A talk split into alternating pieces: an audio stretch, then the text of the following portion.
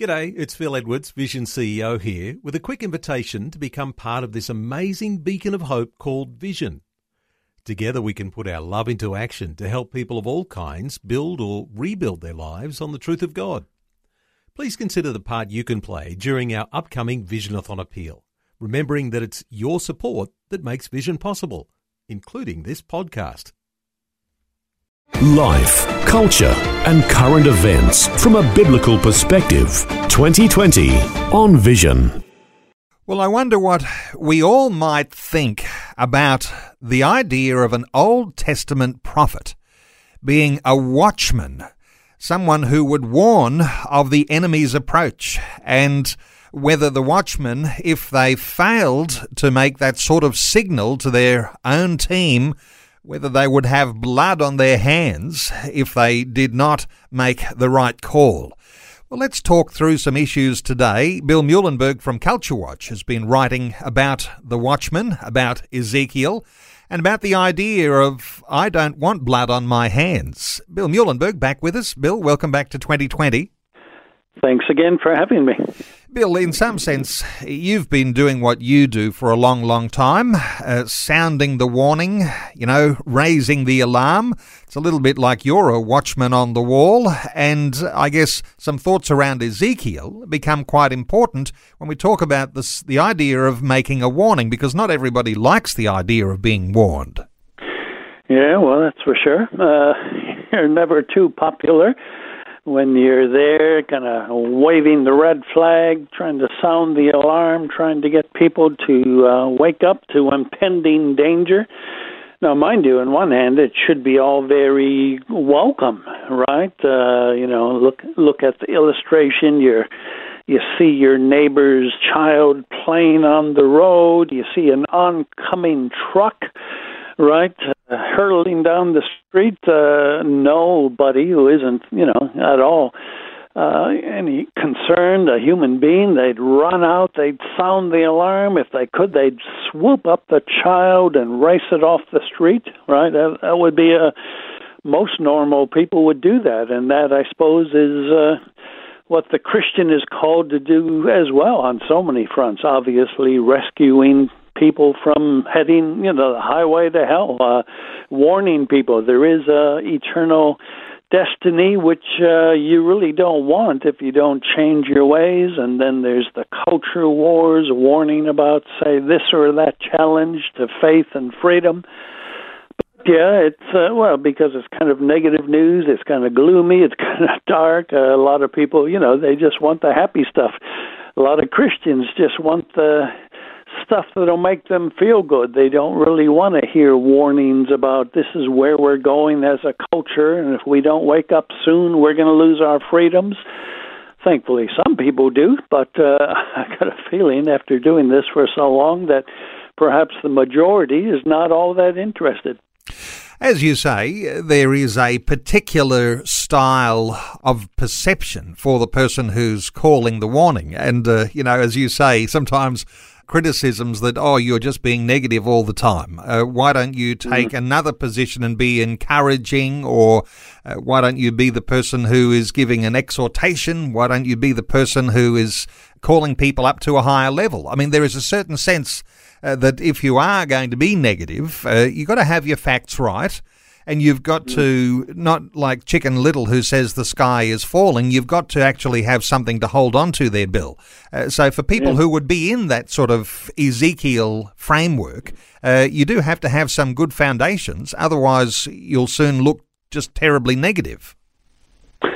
Yeah, that's right. You certainly have to know what you're called to do and know what it is you're sharing with others. And, and mind you, I think some of this can come down to personality types. I think God actually uses people, including their personality. Uh, you know, I'm, I'm, you know, I suppose people would say, Bill, you're kind of black and white kind of guy and all that. Well, maybe that's part of my makeup, but part of what any well, person with a prophetic ministry, certainly the prophets in the Old Testament, you could probably say the same about them. They weren't kind of namby-pamby guys trying to please people, trying to make everybody happy, trying to just get along, trying to be really nuanced and careful. You know, you don't hear them saying, "Well, Israel, you know, some you sometimes I think maybe are not doing all you could be for God. Uh, maybe if you know, maybe you need to try harder. You know, go on and on with all this qualified, nuanced stuff. No, the prophet would say, "You guys are sinning against Yahweh. If you don't repent, judgment is coming." So it was a pretty black and white message and it's possible they had a pretty black and white kind of uh, temperament or personality to do it. And so I suppose receiving those messages might be similar. Some people might be geared to the happy clappy stuff, but we, well, as Paul says in Acts, we need to proclaim the whole counsel of God. So hopefully, even in my work, in my website, I've got hundreds of articles in a section called Sermons and Devotionals, which are often you know, uplifting, positive. This is a great God we serve. So, sure, you do that as well.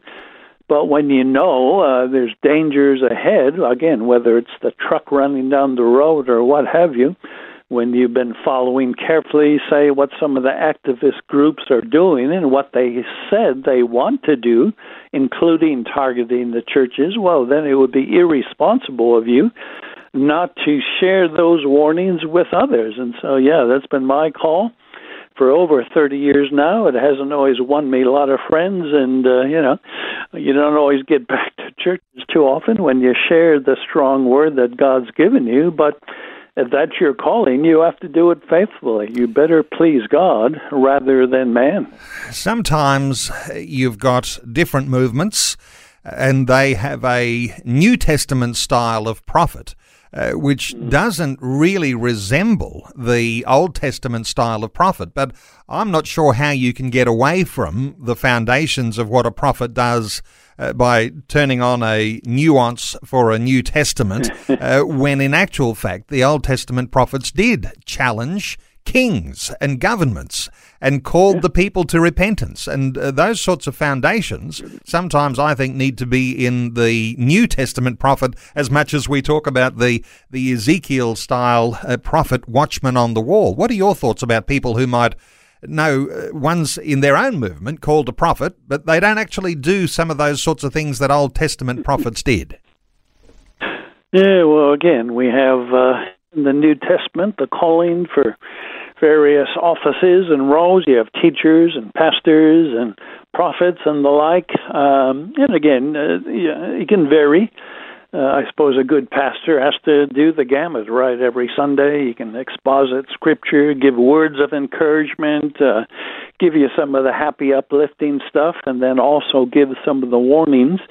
So it probably depends on who you are and what your calling is. Uh, I guess I have a sort of a watchman on the wall calling. You read about that if you're not familiar in Ezekiel 3 and uh, 33. Two accounts kind of of the same thing. One might be a personal call, perhaps the other a more public call.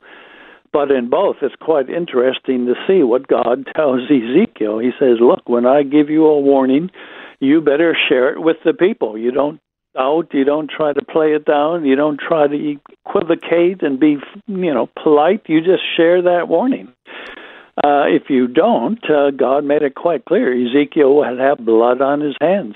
But if he did, well, then of course the responsibility falls on the listeners. So, you know, after years of doing this, I guess I've come to see, well, this is kind of what God has called me to do. I can't back away from it. It's as I said, it's not going to make me Joe popular. I'm not going to get into all the mega churches. I'm not going to get invited back to many churches.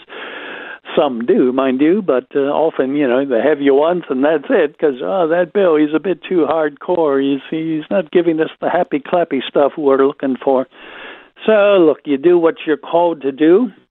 Uh, other people might have more of a soothing. Uh, you know, healing kind of message, which is also needed, of course. A lot of broken and needy people out there and in the churches. So we need the whole gamut of what God is trying to say to his people. But uh, sadly, it seems the, the bottom of the totem pole in terms of popularity and reception would be those who do have a prophetic type calling to warn, sound the alarms, say, look, uh, things are getting bad in society and the church is under real threat. Persecution is coming.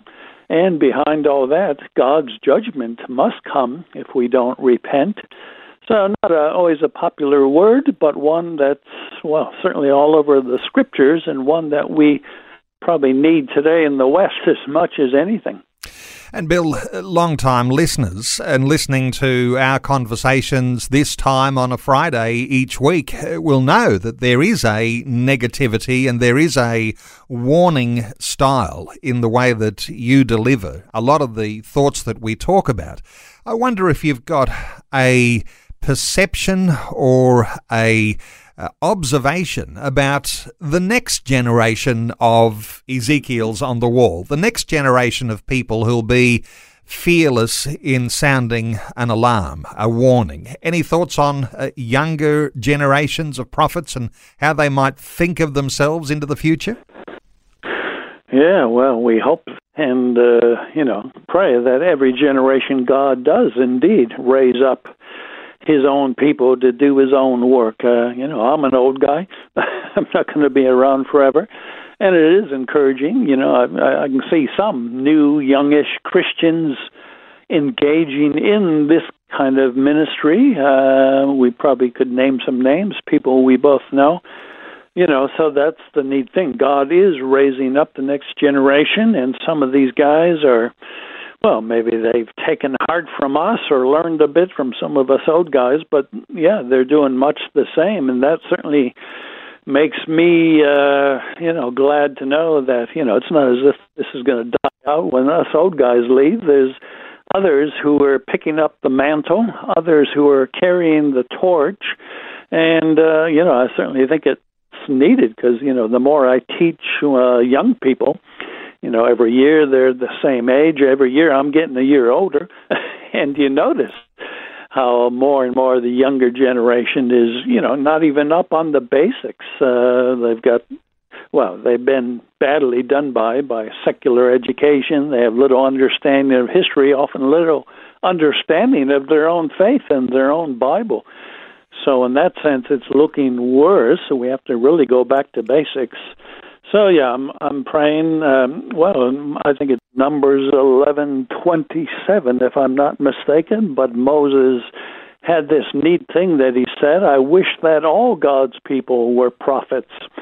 So I often say that when I'm speaking, and I pray that that God would raise up more prophetic types, especially as we get more well, more and more secular and more and more hostile to the Christian faith we can use more of these prophetic voices, more of these watchmen on the wall. So we can all pray that God would raise up more of them for the dark days ahead. And I imagine if you feel a calling in that direction and not afraid to deliver something that's negative because it is sounding the alarm, because it is uh, the warning in advance uh, that this idea of blood on your hands is going to be something that resonates with you. If I don't speak now, uh, then I have blood on my hands. If I do speak, the blood is on the hands of those who don't respond. It's uh, it's an interesting concept, isn't it?